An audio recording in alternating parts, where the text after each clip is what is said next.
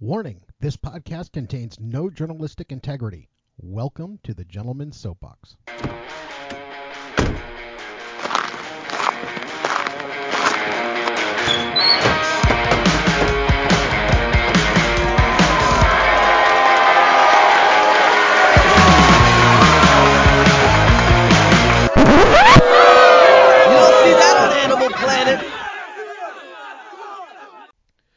Going to start off today, as we usually do, with a little bit of listener communication.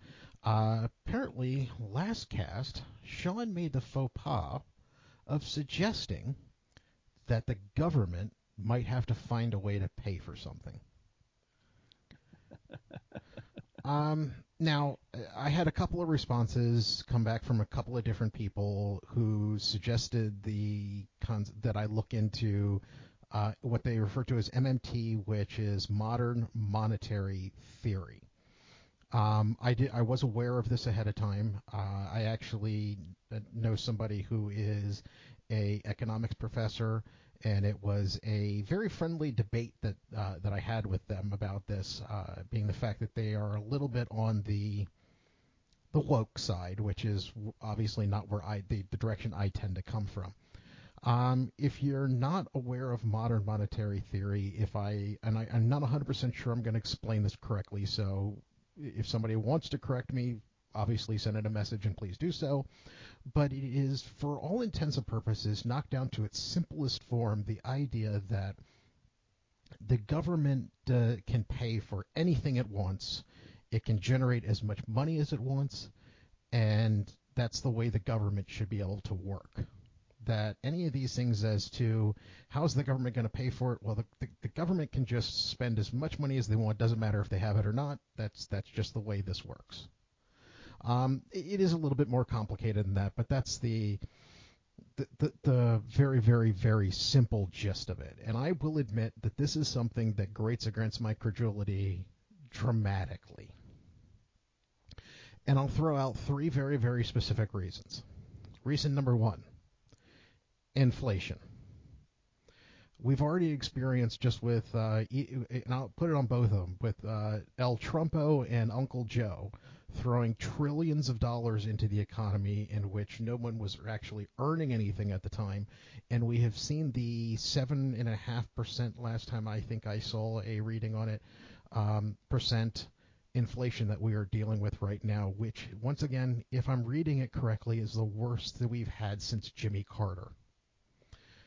Which is, I'm going to assume, before a lot of you were born. Yeah. The other part about that is is that it does not take in any way, shape, or form into account the idea of international trade. That especially since we got off the gold standard, thanks Nixon, um, that you know our the value of the dollar is basically in relation to what it can be traded for internationally. And if you just start spending them with and generating them without actually having any income, then its value decreases dramatically. And next thing you know, they're using the yen or the yamimbi as the national as the international currency, not dollars. Uh, the last part about it is is, and this one's kind of a personal one, and it's one I've never really heard anybody say. And along with the other two, the uh, economists that I know was not capable of giving me an answer to this one. And it's more of a just a thing that just bothers the ever loving shit out of me. If a government can spend as much money as they want without having to generate any money in any way, shape, or form, then what the fuck am I paying taxes for? Funny that. So, uh, th- that's my take on modern monetary theory. Um, the economist that I had an opportunity to speak with about this, I will admit, is a community college professor, not somebody from like Harvard or Yale or Oxford or anything of that nature.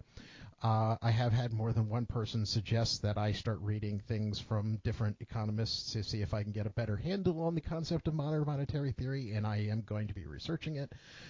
But that's where I stand on that at the moment. Would you like to contribute to that, or do you want to move into our daily topic? Well, I can contribute a small amount in that. Uh, largely, I I've seen modern modern monetary theory. I cannot talk today for some reason. Uh, I've seen it often. I've I've noticed that normally uh, the people who suggest that that is uh, what it is, and not the the learned ones like professors or, or ones who actually are studying this as a theory, but most of them who who invoke that particular uh, system, I'll I'll call it, uh, normally are doing it saying, "Yeah, modern mon- uh, monetary theory says that we have all the money we need, and you don't have to worry about paying for anything."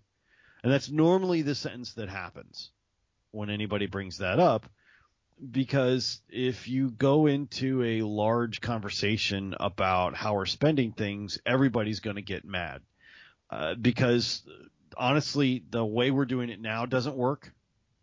Uh, the way uh, MMT does it doesn't work to, at least in my opinion, it, it wouldn't work because you, you, you can't possibly. And your your your question is a good one. And like, okay, then why do I need? If they can generate everything they need, why do I need to pay for it? If they could just invent money and just print stuff and do whatever they want, I shouldn't have to pay into the system. They can just make money.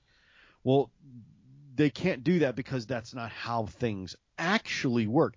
Well, the the problem is uh, well, MMT can MMT go. actually relies to some extent on the idea that money is in and of itself fictional.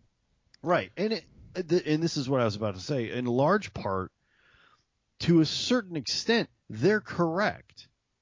You can play with that a lot and move the chains and and kind of change the rules a little bit with money because it's not on a hard standard anymore and because it's based on a global economy a trade economy, a debt economy, a a you know an investment and market economy. It is largely based on how much everybody else has too. You know, like all these all these factors. And yeah, to a certain extent, you can play with it. However, the the the way I liken it to is it's like okay, we are going to start fire juggling in a lake of gasoline it is it is not going to end pretty. You can probably do it for a while, and it's going to look amazing, and people are going to go, "Oh my God, how are they doing that?" Until you drop the baton once, and then it's bad uh, because the whole thing just goes up. And I I just I I I would love to pay for a lot of these things right now, and uh, I just don't see it in our current system. I just don't see how our current system would work. But we're going to talk a little bit more about that later. Uh, and and the last thing I'll throw in this, and and I would love to see that I'm wrong about this, but it's something that my own you know little bits of investigation have have haven't borne fruit on this. Everybody that I have seen proposing modern monetary theory is either an academic or a politician. I would love to see somebody who actually deals and works with money on a day-to-day basis uh, challenge this in some fashion, form, or the other. Uh, you know, I, I think I would have a little bit of an easier time even considering it if if there was a person who literally dealt with the economy on a day-to-day basis that would come up with this uh, that that would defend this versus people who simply study it in a classroom with a calculator. Well, it'd be an interesting day. Uh, I haven't heard I haven't heard that either. Uh, but and I'm uh, not saying it doesn't exist. I'm saying I haven't found it yet. I, I didn't say it didn't. I just hadn't heard it. Uh, it's uh, at least not somebody coming from that aspect doing MMT. I just haven't seen it, but it doesn't mean it doesn't exist. Well, to move on to our topic today, I am going to pose a question that has been rattling through my brain for the past week. And the question is can we get the politicians to stop acting like cartoon characters, the media to stop acting like uh, a bunch of elementary school kids on the playground going, nuh and the business moguls in the in the world to stop acting like James Bond villains.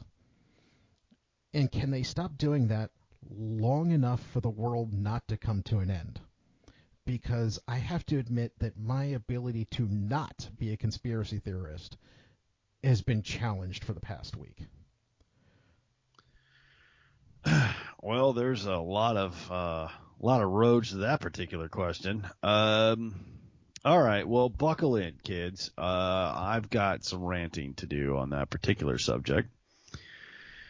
So, the the short answer is no, but the the oh, thank you. Cast over.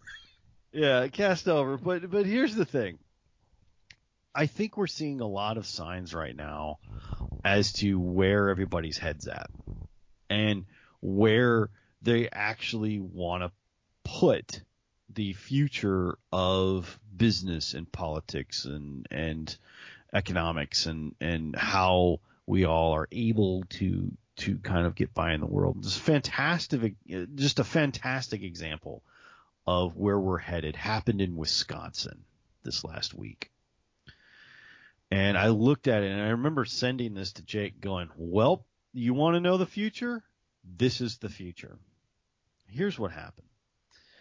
In Fox Valley, Wisconsin, uh, there are two hospitals and correct or, you know, uh, uh, you can fast forward if you, you, you've heard about this story recently. Uh, now it's since been resolved, but it hasn't really, and I'll, I'll tell you why. Uh, there was a hospital called ThedaCare in Wisconsin, and ThedaCare has a trauma unit. And that trauma unit had 11 people in it. And they were largely unhappy about their job and everything and did what uh, the American Dream told them to do, and they looked for another job. They weren't happy? Fine. You can leave. Okay? These are at will workers, which means that there is no contract or non compete upon them. They can be fired at any time and they can leave at any time. This is the way at will works. In the state of Wisconsin, uh, Wisconsin, they do have at will and uh, employment, and that's what these people were under. And they found a hospital across the way, uh, just across town there, and uh, called uh, Ascension. And Ascension offered them a better deal, more money, better hours, better benefits, the whole the whole nine yards. And seven of their 11 trauma people uh, left or got jobs over at that other hospital. And what happened was ThedaCare, the hospital uh, who had the people leaving, sued them and the hospital and saying, you can't leave. We'll, we'll be unduly hurt and people will die if you leave. So they sued them and asked the judge to grant an injunction to tell them that they cannot work for this other hospital. And long story short, the judge granted the motion and said that they must try and work this out so that you know the hospital wasn't uh, injured and and they could provide the level of care that they wanted to do and and that lasted all of two days. Uh, the uh, when this whole shitstorm happened and and uh, everybody was like, uh, so you're saying that at will workers can't leave your hospital? No, no, no, we're not saying that. You know, that would be against the 13th Amendment, saying that indentured servitude and slavery is wrong. No, no, no, no, no, no. What we're saying is they can't work anywhere else. they can't work for them.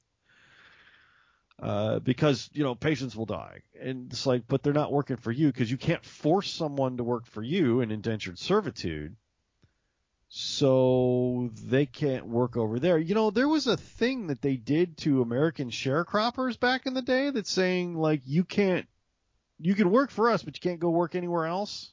You kind of trapped them there. You know, that's like what the Thirteenth Amendment is like written for and uh, so they they the judge lifted the ban, and the seven employees went about their merry way. Now there's still lawsuits going on, and it's still a mess and everything. But the, a lot of the firestorm is kind of calmed down because okay, the indignant, you know, uh, or the the righteous indignation these people were being forced to work at a hospital. That's they weren't really being forced they were just saying that they couldn't go over to the new hospital, which is also, by the way, illegal. Uh, you can't do that without some kind of contract or something. These people are at will.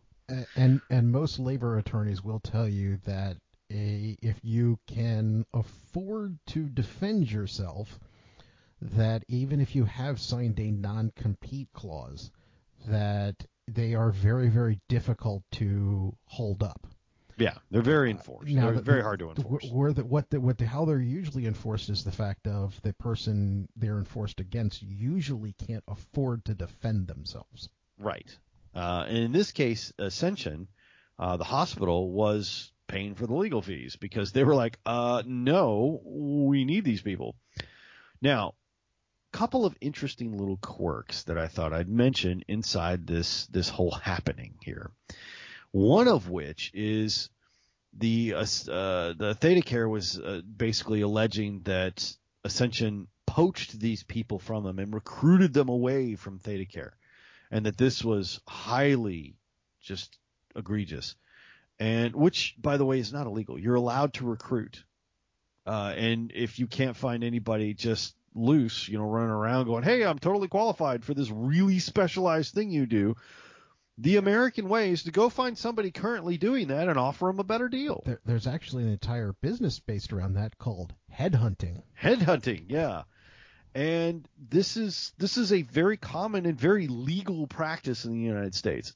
Second, uh, they even if that's what happened, Ascension, even if that's what happened, it's not illegal. Ascension claims that's not actually what happened. What happened was we hired one person, and they got such a good deal and all that stuff, and they went back to work as you would normally do and say, "Hey, I got a great job over here. You guys should apply. They got openings," which is what you do, and they did, and they got jobs, and they were they were very happy to have them. Point number three.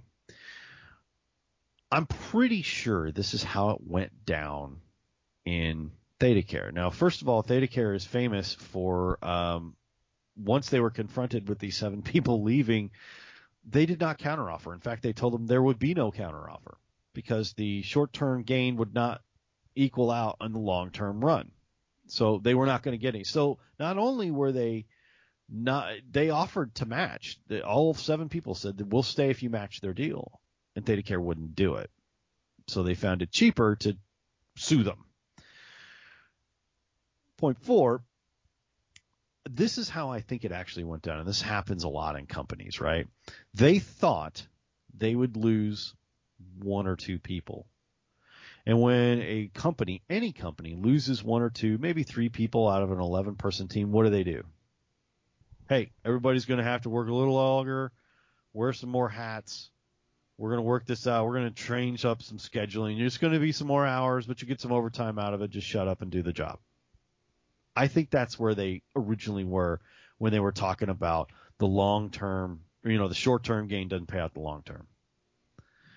But when they lost seven, it did two things. One, four people can't run what 11 people did.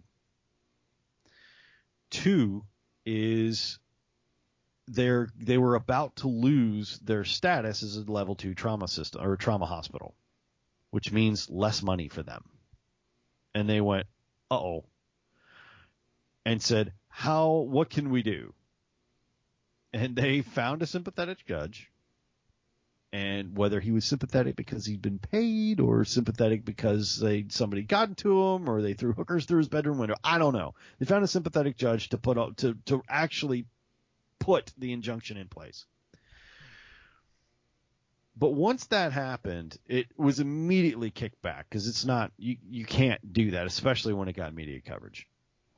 But I, don't in- think in- that was actually the what their long term goal was. Well, I, it sounds like they were hoping that once again, like we discussed with the non-compete, that they were hoping that they wouldn't be able to go out and defend themselves. Well, I, I don't think that was the uh, they they might have hoped that originally, but it was Ascension who took up the countersuit because they weren't suing the employees; they were suing the other hospital. Never mind. So yeah, so the other hospital is the one who the, the employees were just caught in the middle, and everything will be fine if you just come back, right? That's what ThedaCare was doing. But what here's what I think the the lawsuit was really about. It was intimidation. Don't leave, or we'll do this to you too, and you will also be out of work and not be able to start your new job. That's really I think what because it doesn't make sense in any other quotient. Like you could you can try and plug that math problem in, and it doesn't make any sense unless you consider that this really wasn't about those seven. Those seven got out. There's nothing they could do about that. As soon as the other hospital took the case or took took the attorneys and said, "Okay, yeah, we're gonna fight you," they knew they lost them and they were gonna lose their level two trauma center status. What they did is they went, how much is this to cost us for other hospitals in the area now? Because everybody's to be looking because they know where we pay the least. What can we do? And this is where I think the future of, of business is happening. What can we do to scare them into not looking? I know we'll shadily imply, low key imply that we're going to sue them all so that they can't leave. And I think that's a mark of where business is headed. And, I think that's extraordinarily short-sighted on their pen. And I'm going to throw in one last little, little thing on this is, you know, we've been talking about allowing the market to figure out how to do a minimum wage. But if they continue to act like this, they're going to force the government to impose one on them versus letting the market decide what it's going to be able to do. Because this is this is what allowing the market to do it is supposed to do. You're supposed to be able to say, "Hey, they're going to pay more over here." So we're going to go over here and it creates that competition versus somebody having to come in and impose wages on them. That's very true. And and it might be short-sighted However, it's always worked for them in the living past. In the, in the recent to, to mid to even some long term pa- uh, past decisions, this tactic of intimidation, which is what this was, and it was their goal, uh, this this intimidation and the well, that's the way it is, so suck it type thing has always worked for them. It's always worked for them. And the times where it hasn't has been so minute and so uh, small that why would they think anything different? Why would they why would they behave any different when it's just been a gravy train for the owners and the the the C level uh, bosses who who just can can do pretty much whatever they want and walk over whatever they want because they control most of the levers in the whole the the whole machine, right? It, Which brings me, you know, it, well, as much as we've talked about also how much I personally don't have any faith in them, this is also what a well-run union would prevent. Yeah, and and I I think that I do unions the qualification are, of well run. Yeah, I think unions are a double edged sword. However, they're a necessary one, to be honest. Uh, they're they are one of the only protections that the American workforce has has really been able to get behind that can add collective bargaining leverage to a situation and go toe to toe with a company or a a system or a a field or or anything else that that is that is you know uh, really kind of oppressing or keeping uh, through their own collective bargaining keeping stuff low and and, and I I know I said it twice already before, but I'm going to say it again because I think it's the important part. Well run. Well run, because it, we've talked about it before that it is very very easy for the union itself to become bureaucratic and corporate enough to be just as bad as the corporation that they're trying to defend people against. Yeah, now you got two people screwing you, right? One who says you're exactly. your friend, and the other one you know is not. So it's very difficult to do. Um, you know, there's there was the whole hostess failure a while back where they were just you know trying to do their best and they wind up just not doing it because the the union wouldn't move. There's there's a, a lot of of issues with that and and it's it's not sustainable. The the what we have right now is not sustainable. This wild inflation the gifts that the government in the nature of the Fed and is is giving to these large corporations.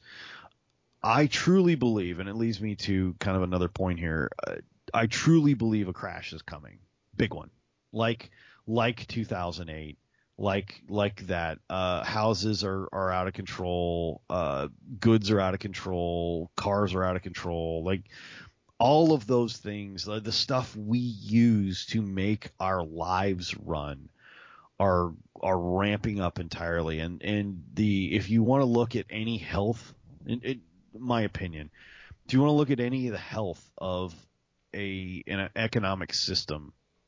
Look at the real estate.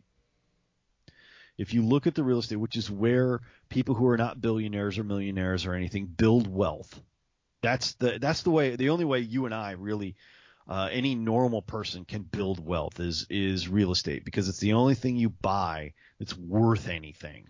Well, uh, hell, the idea of owning land has been a sign of wealth for a couple thousand years.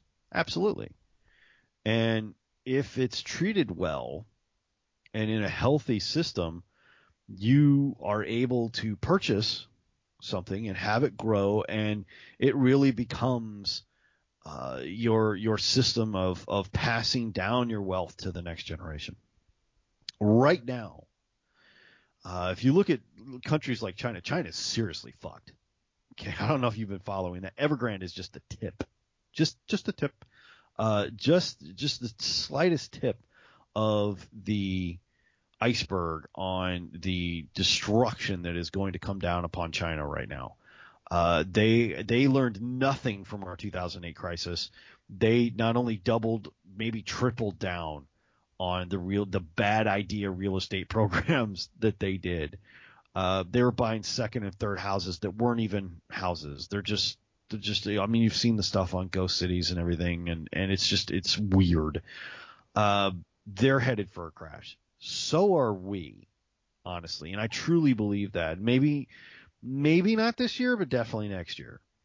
We this the prices we have and and what we're heading towards is unsustainable. And when it when you look around and go, "Oh my god, that's not going to work." The first thing you'll see is is stuff like we saw in this January, right? Where the market goes, "Uh-oh." Like the Fed starts saying, "Yeah, we're going to stop printing free money." again with your MMT, we're going to stop printing free money.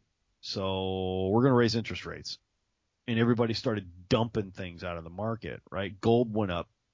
You know, I mean, just like your, everything started flipping and prepping for this crash. Now, well, right now, as this cast is recorded, crypto just crashed. Yeah. Um, as this cast is recorded, there's been some kind of ups and downs and stuff, but January is largely Mm, had sort of a problem for for, for what's happened in the last you know uh, month. Now it's rallying right now in the last, as I said, as the last couple of days has been going on, and as this cast is recorded, is trying to rally, but it's still it's just that first little tremor of an earthquake, just that first little, you know, just it's it's it cannot sustain like this.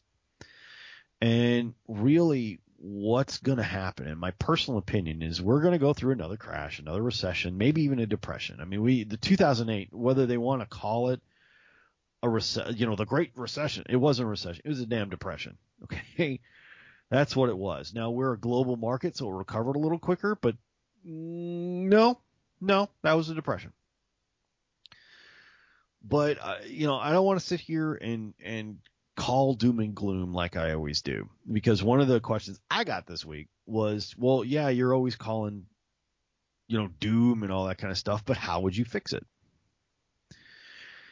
That's a complicated question. Uh, but, and I don't know if I'd have, I mean, I, of course I don't have all the answers. I mean, nobody does.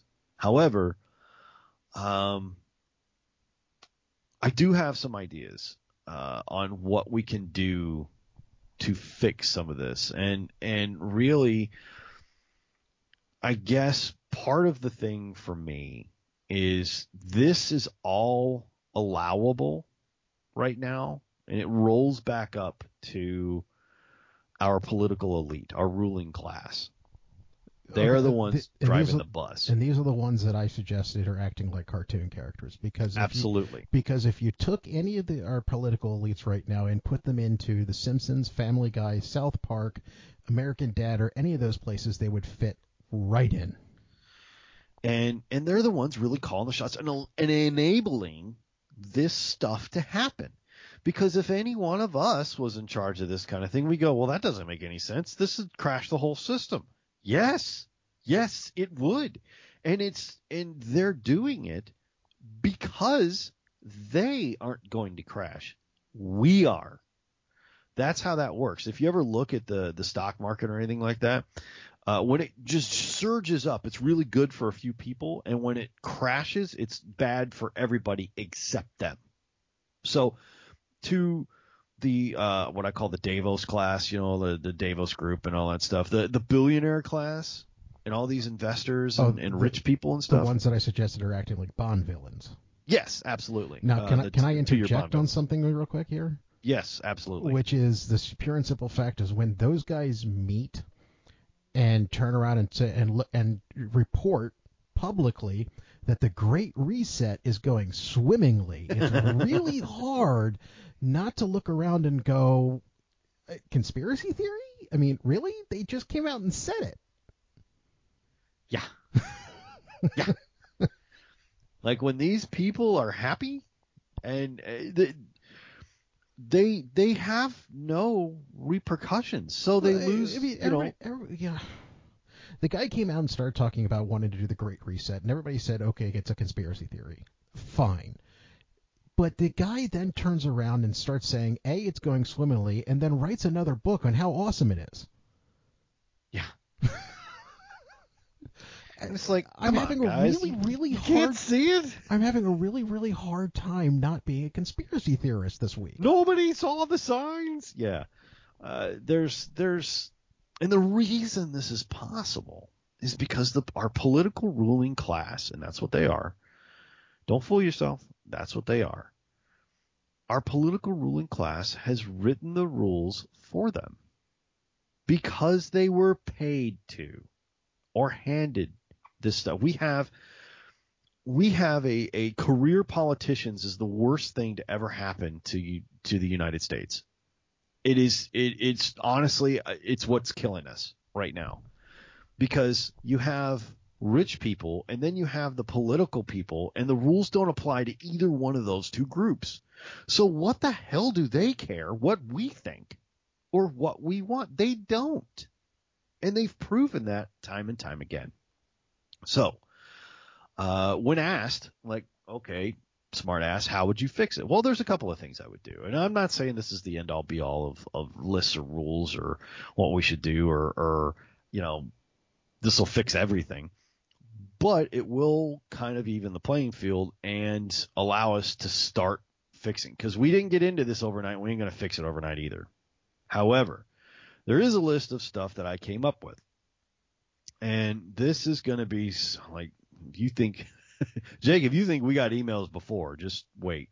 Oh no, no, this is what we're hoping for. Come on, let's let the hate let the hate mail begin. Spit it out. I'm ready.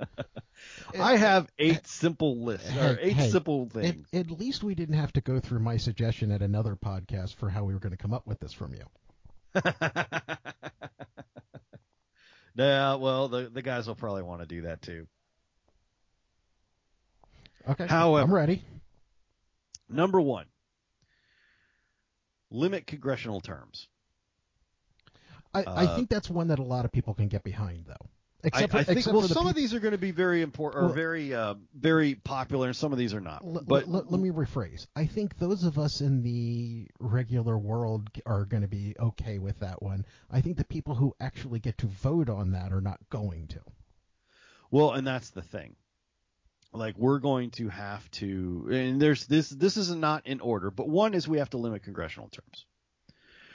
Two, uh, fix gerrymandering of districts, and create a separate entity that draws those districts. Because right now, what they do is you've got the old guard in there, and they just draw districts to make sure that they keep getting elected. Let's fix that. Uh, number three, service to Congress, and this is this is this is the one that they're uh, people are going to flip out about. Service to Congress will be like jury duty, selected of pool selected from a pool of citizens that qualify. Oh, I got Congress this month. Yeah, exactly. I got Congress this year. Oh, you're shitting me. Well, I don't want to do that. Oh, you got to go. right? And just like uh just like we pull jury duty from every time you renew your driver's license, you know, like it would be pulled from a pool of citizens that qualify for Congress. And I don't know what that qualifications would be, but you, it's not, you, you could only serve at a certain, like limit the terms and then it's compulsory. Okay. Like you could serve for a time or two and then you can't be picked again for a little while. Like same as jury duty, right? When was the last time you heard anybody excited about jury duty? Nobody ever because it's a civil service. It's a service to your country, and it's a pain in the ass to do it right. Congress, as far as I can work out, is a goddamn party. Right? Party's over. Kick them out. Um, number four. This is the part where it's gonna it's get ready for the flame war.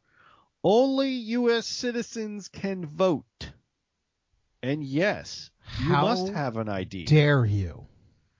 You must have an ID, and you're auto register. Make them an auto register. You you racist motherfucker! How can you say something of that nature? You know, it's weird because they do it in every other country. If you're British, you can't vote in France. Okay? It doesn't matter if you moved there. They don't want Well, uh, see, see, and, and here's the part that's going to get you in trouble: is you're adding something, two things into the system that if you add into the system the way it stands right now, it is going to fail.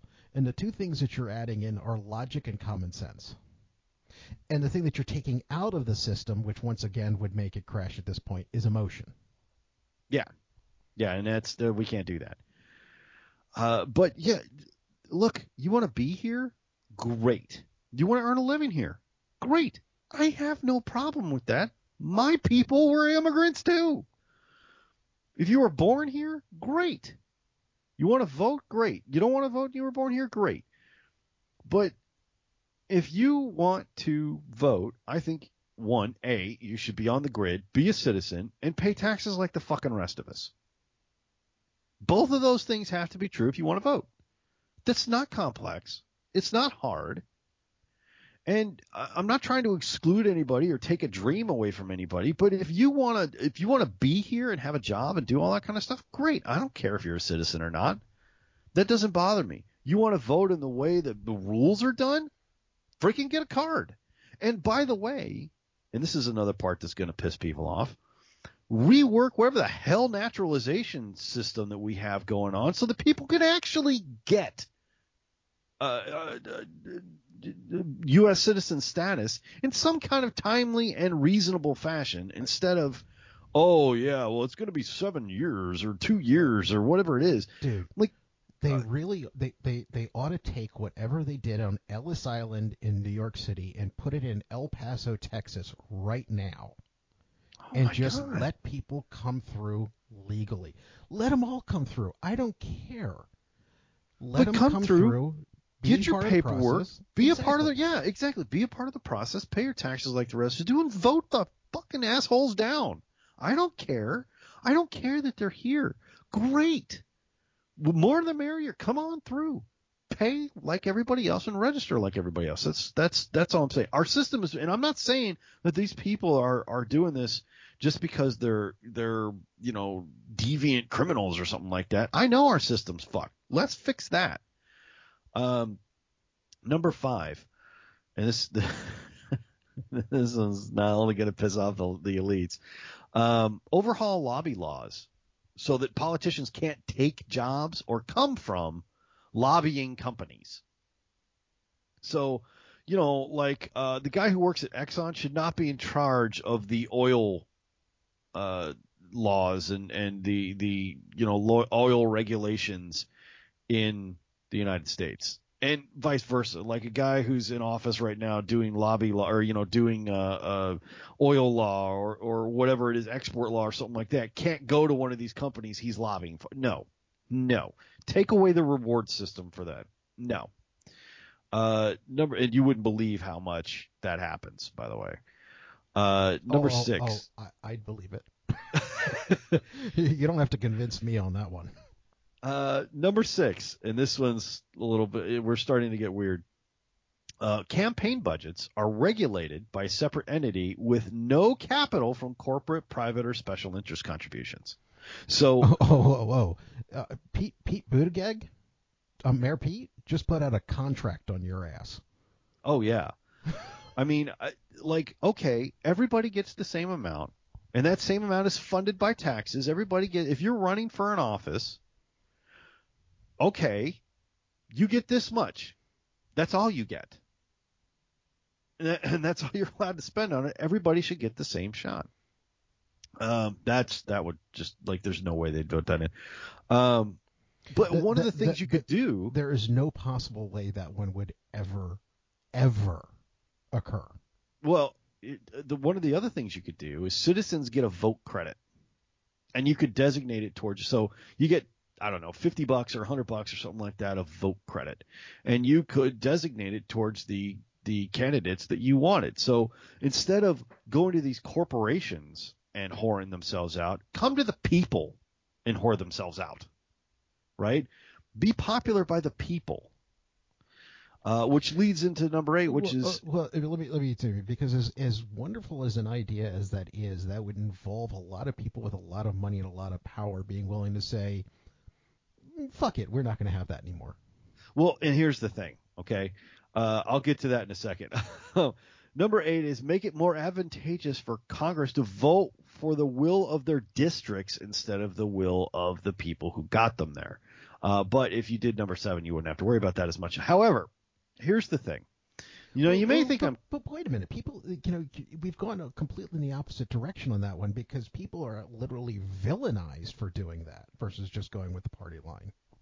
Exactly, and that's that's why I think like, uh, like you need to solve this corruption, right? The the corruption is from the inside. Now, personally, this would only get us, uh, uh, and it would take a while to to get so because there's no way the government would voluntarily give up this power, right? Because what we're basically doing, if we instituted all that, we would basically be removing the political elite class.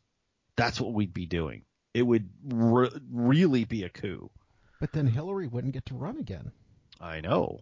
It's, and proud we are of of of Hillary. You know, uh, Fuck it. No, no, no. Now you can go fuck yourself. However, here's the thing. You may think a lot of this is crazy, and there's certain groups out there that are trying to get some of this done already. Uh, if you go out to, um, oh God, who is it?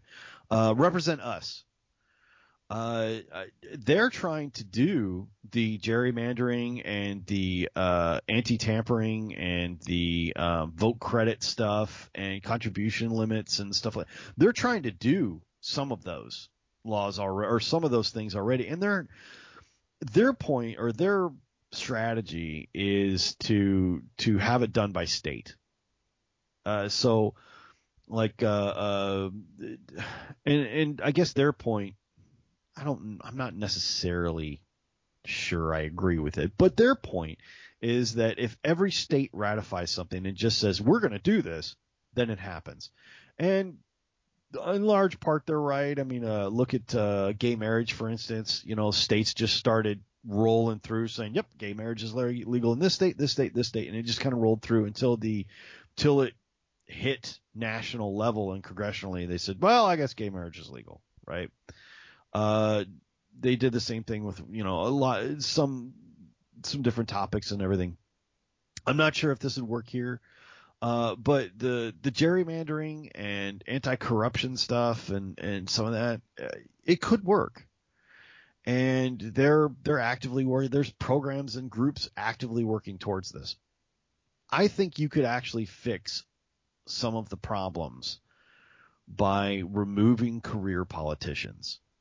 Honestly, make it make it compulsory and and don't just say all right well you're a supreme court justice now or you're running for attorney general okay well obviously you know if you're a mechanic you're probably not going to run for attorney general but well, but but even then take take uh, take in, and just alter that a, a tad. You have people who are in elected office who are, as you said, jury dutied into that. But that, that being said, then you tar- start taking people like the secretaries of this, that, and the other, who then you're at least would hope would be experts of some fashion or form or the other. Well, yeah, like if you wanted to be appointed as a judge, do you have a a license to practice law? You know, it, you know maybe, you know maybe our our in order to run for president, you have to have shown that you can run a city or a state without burning it to the ground. So anyone from Portland's out. You know, like I mean, maybe. Sorry, I didn't mean to hit you that hard. so, but I mean, you get you get my point. You know, like like uh, if you want to be a pres if you want to be on the on the ticket for a president and and maybe run, you know get the primary or something like that have you run a uh, do you, have you been a governor? Have you been a mayor? Has your is your city or state better off under your administration than it was before you got there? Um, okay That- that- that's, I understand very much where you're coming from, and I don't disagree with any of the things that you that, that you're suggesting. yeah Uh, but your cynicism's kicking in i can feel it Oh here. no, it is it is totally kicking in because I th- because I don't see any of these things ever being successful, and the reason why is because you're saying, have you ever run something successfully? And you've got Joe Biden up there right now swearing that he's been successful. He had Tom Hanks narrate the fact that he was successful. and and this is the thing, right? This is if you want my ideas, those are their ideas. Do you th- what do I think would work? That's a very different list. Most of it comes um, ends with burn it down. Well, look, uh, this is going to somewhat take a step away from that, but even but it's it really has a lot to do with it, just because it, it it's a very very explanatory as to where we are right now. Take a look at what's going on in the Ukraine. You've got the Russians on the border of the Ukraine, and the Ukraine looking around going, yeah, okay, and we are losing our ever loving fucking minds. Joe Biden's threatening war and all of this shit, and the Ukrainians are over there going, dude, shut the fuck up, please. You know what that is? Uh, that's just a red herring. That's the, the warmongers want their war back. That's all that is. They Well, they got their war taken away from them, But that- and now but they that- want their war back. But that then goes back into the whole thing with you know me looking around and going, holy shit, the world's full of Bond villains now. Is because you look Yeah. at the, some of these things in which the you, you talked about the Chinese economy having an issue. You talk about our economy having an issue. Uh, if you look at a lot of these things, it, and it's actually not a very good way to look at it, but people do and think that war is a good way out of these financial issues. it's not. It's but, not. okay. But you know, and then and then here comes the other part is you, you start looking at the things that are going on with NATO at the moment, and you, you know everybody's looking around going looking at um, a lot of different things going and trying to compare to the beginning of World War II. And I think they're looking in the wrong direction. This is much, much more the, the beginning of World War One.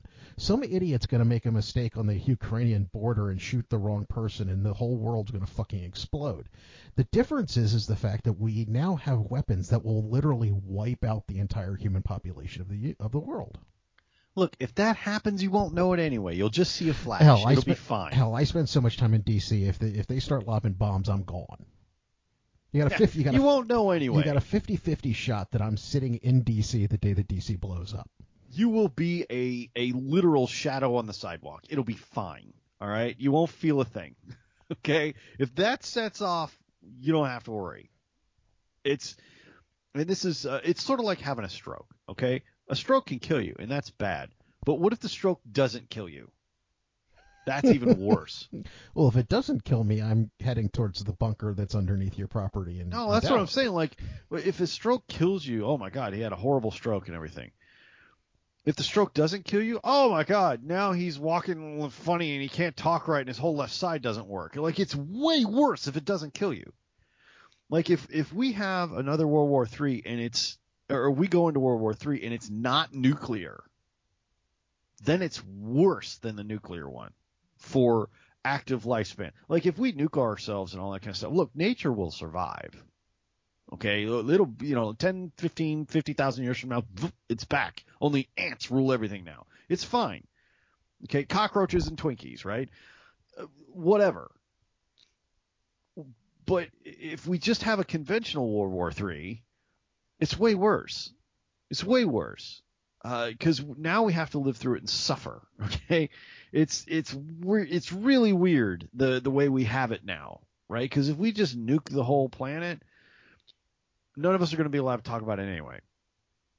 If we have like one of those World War One, World War Two things where it's just this conventional war and all of us are back in it again, like we've learned nothing again and and what is it uh, okay. Was, okay. The fact that you've suggested that we would actually learn anything when it comes to this shit has my cynicism button going off in ways that i can't even imagine.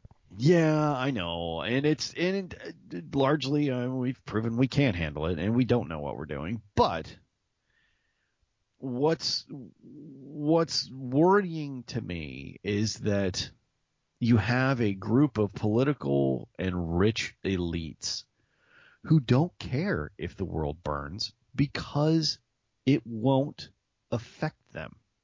And that's really the cause. You can you can dice it any way you want to, but that's really what we're talking about here. The people pulling the levers, paying for it, and and living their best lives on Instagram, uh, metaphorically speaking, are are the ones who this won't affect at all. I mean, well, if we go to war, it's great for industry. If we go to war, it's great for politicians. And uh, obviously, it's great for them. Obviously, you're not the only one who feels this way because did did you watch the movie Don't Look Up on Netflix? Yeah. And you saw how it, it, ended with the only people yeah, she, they say. Wait a minute. If if you looked at who, who got off of that, they rich people, old rich people they weren't yeah. even going to be able to create a new society. There was no one there left who was old enough to actually breed. Yeah, but the dinosaurs ate them. It's exactly. it's fine. But I was sitting there looking at it going, holy shit, that's who would be there. Yeah. Old rich people. Old rich people. This uh, uh, look a, a, new war and all these things and inflation and a Great Depression and and all those kind of things. These are great for the political elite and rich people. That's that's who this is for, okay? Because this will not affect them. And I go back to that which I am trying to desperately to ignore, which is a bunch of rich people talking about this great reset. Yeah, it's uh I mean, I'm, I'm trying. They're trying. I'm trying really hard to ignore it. I want really hard just to go. That's my conspiracy theory button. It's it's it's cool, but they, except they, that it's actually happening. Exactly. Yeah. Look, if you get nothing else, if if people listening to this get nothing else from this cast, all right, nothing. And this is this is one of the things that I I agreed to do this for. If you get nothing else from us, what I want you to do is look around and look with clear eyes, and I know that's a lot to ask, but look with clear eyes and look at the root. Follow it up. Don't listen to the media. Okay? Don't listen to to what you've read or look. Look at who benefits. That's always what they do when they teach you to, to solve crime in detective school. What they do is to teach you who would benefit from this. Who benefits from this murder? And you could normally trace it up pretty easily. Follow if you money? look yeah well look at who this benefits. Who does war benefit? Who does everything staying the same benefit who does the Great Reset benefit if that's a thing that you believe in? Who does this? Who's not affected by this? Because it isn't the people in general.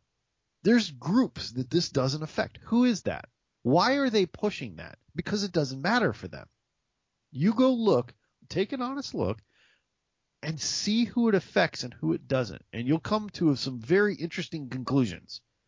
Because what we've done is design a system that has no effect on the people who are making the rules.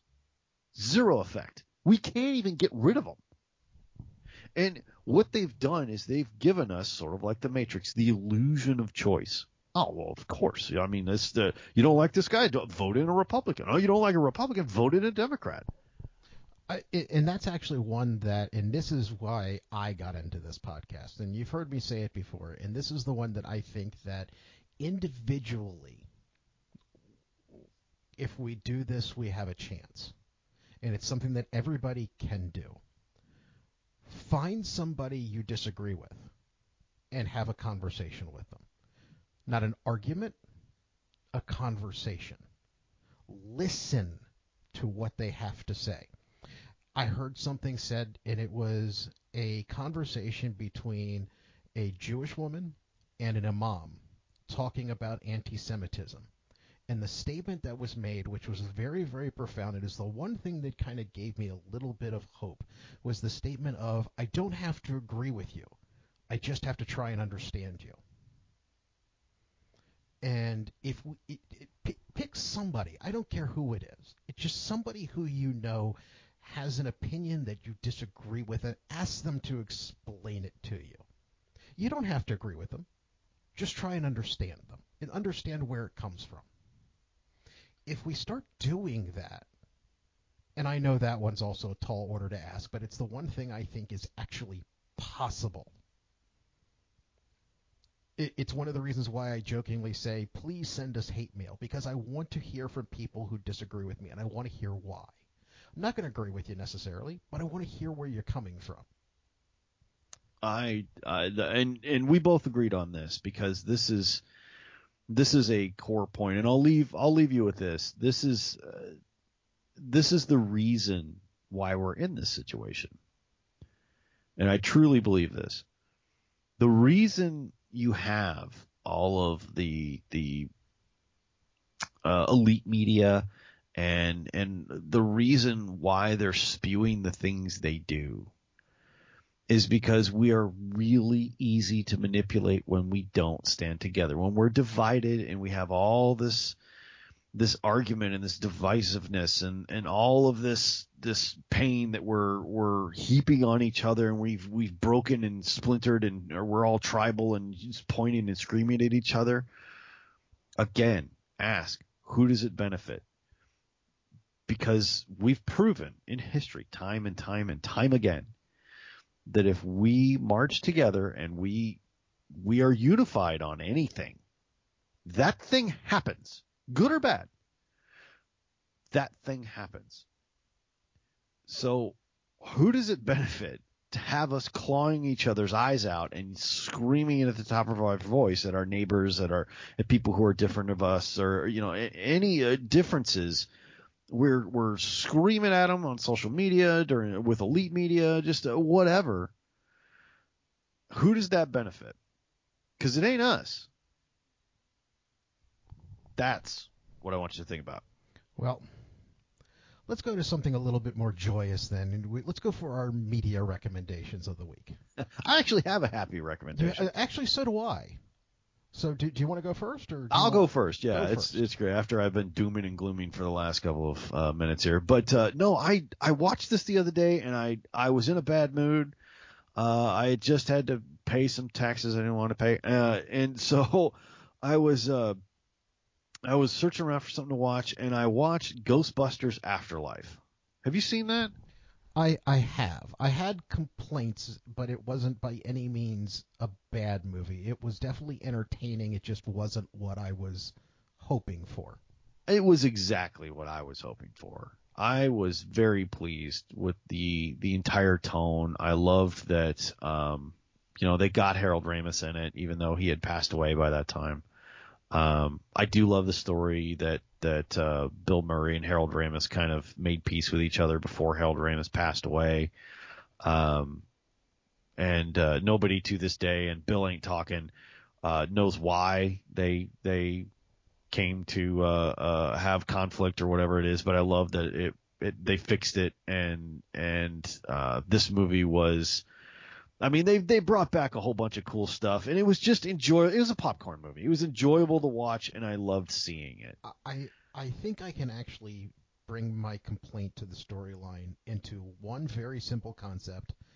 I know it would have altered the, how they did the story, but I think there's one one problem. As much as I don't like the place, Ghostbusters is a Manhattan story. well, it was, and I do like the way they, excuse me, they got it out of Manhattan. I do like the way they did that. Um, and I do know why they did that, by the way. Um, they couldn't film in New York because New York was closed. Oh, it no, was no, originally I- set in I- New York. I understand that completely. I think that was uh, it just didn't, and that's why I'm saying is I don't I, I don't want not uh, English. I'm not saying I didn't enjoy the movie. I did. It was a nice, fine, as you said, popcorn movie. It just didn't feel like Ghostbusters to me. You know, it did because of the the baddie they brought back and and the whole the whole thing and and uh, it felt very human to me because it's it's like uh, when they had Ray on the phone and I won't give away too much here when they had Ray on the phone explaining to the little girl what happened. People drift in and out of your life all the time. That's that's kind of what happens. And some people who you thought you were friends or you were close to or something like that, or or that you did a project with or had a business with or whatever it is, sometimes things don't work out right and and through whatever happens it it became bad for a time. And sometimes you know even though you wish they didn't son of a bitch dies before you can take it back or before you can make peace or before you can can sort out whatever it was because of pride or because of whatever it is.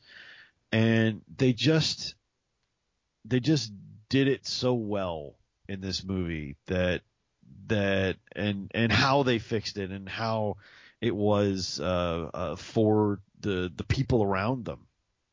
I just thought it was fantastically done. It was uh, the Ghostbusters was one of those movies that probably shouldn't have ever happened anyway. It was probably supposed to be a B movie, and they didn't know what they were doing when they did the first thing anyway and then it turned into this thing because of the characters and because it was human. And I think uh, partially you're right because it it embodied a certain point, like New York. It was very New York, and you're right, it was.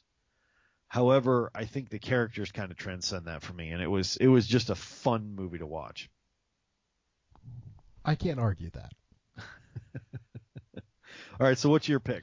Okay, mine is a novel that I, I I actually had read before, or more specifically listened to before, but just picked up again because I couldn't find anything else, and I decided that this is something that everybody should honestly read or listen to, just because it is, it's interesting and it's fun, and it is the book Hail Mary, Project Hail Mary, from Andy Weir, who wrote The Martian.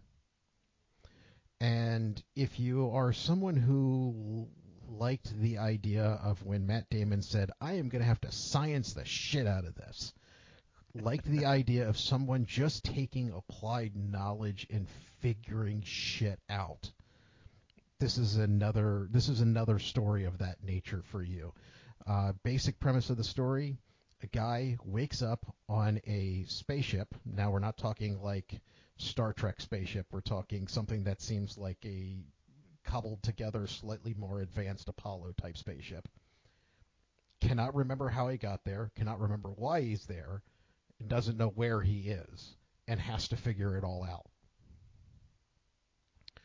Oh, I'd be dead. I'd be dead. I wouldn't make it through that. Uh, Obviously, as the story goes on, he gets little bits and pieces of his memory back, and you start to. And so, part of the story is what's going on with him in the ship, and part of the story is flashbacks to how he got there. And as time goes on, as he figures out more and more and more as to why he's there and what's going on, it, obviously the story gets a whole lot more complicated, and even how he got there ends up being very complicated and once again he has to take his scientific knowledge and work out how to fix why he's there and and and, and, uh, anything more than that I will give away some of the twists and turns. I would just say that if you did if you either saw the movie The Martian or read the book The Martian you will enjoy the hell out of this story.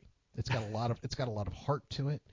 It's got a lot of it's it's got a little bit it's a little bit more of a suspension of disbelief in a couple of different ways. But that being said, a lot of heart, a lot of fun, wonderful main character, um, wonderful side characters. Uh, it's just a great story. You know, that reminds me in a very two things actually. Uh, the the whole don't know how woke up, don't know how you got here. Uh, Dark Matter uh, from the the sci-fi show was a lot like that. They just wake up on the ship and they don't know what's going. Now they don't use science to to do anything. They're just they're they're they wind up finding out they're fugitives and and and why they're running and why they got their memories wiped and and stuff like that. Like seasons later, um, was really good. And the other one was uh, a book by Randi Darren, actually a series by Randi Darren called Remnant, uh, where he wakes up and he's got to he's got to learn how to be a farmer and uh, in this kind of uh, magical diseased land, and uh, he has clues left by himself in short little five second audio clips. Uh, and his name is Steve, and uh, He calls the other version of himself Shitty Steve. Shitty Steve. I swear to Shitty Steve, you know, because he every time he gets a message from Shitty Steve, it's just horrible. It's it just makes his life so much harder. And he's like, God, I'm I'm not gonna call him Future Steve or Past Steve. I'm gonna call him Shitty Steve. I say that all the time. I swear to Shitty Steve. Because I, you know, like past Sean gets me in trouble all the time, and I'm like, I swear to Shitty Sean. Because it's because it's like he did it to himself. Right? he just had no choice. And when he finally understands Shitty Steve, he's like, all right, Shitty Steve did me a solid. You know, it'd be all right. But uh, it, it's good series as well. But no, I'll have to check that one out because I love those like wake up with amnesia stories. You know, like I okay, here word go, bang, now figure it out, right? Because I would never be good at that. Uh, Like- they, they, this is very it's it's very very remnant of The Martian with a little bit more science fiction added into it. Mars will bow to my botany powers. It's it's a lot of that sort of thing. Uh, of uh, here here I am. I have a lot of very generalized scientific knowledge, uh, and I've got to figure out via mathematical equations how to do certain things. Like you know, l- little things like I'm in zero g and I need to calculate mass. How do I do that? I'd be screwed. That's all I'm saying. Well, it, it, it, and it ends up being even something funny because he he goes through this entire process of mathematically figuring out using you know fulcrums and stuff of this nature the mass of this lump of something and then all of a sudden once he realizes that somebody has given him the information of what it is he went shit all i needed was a calculator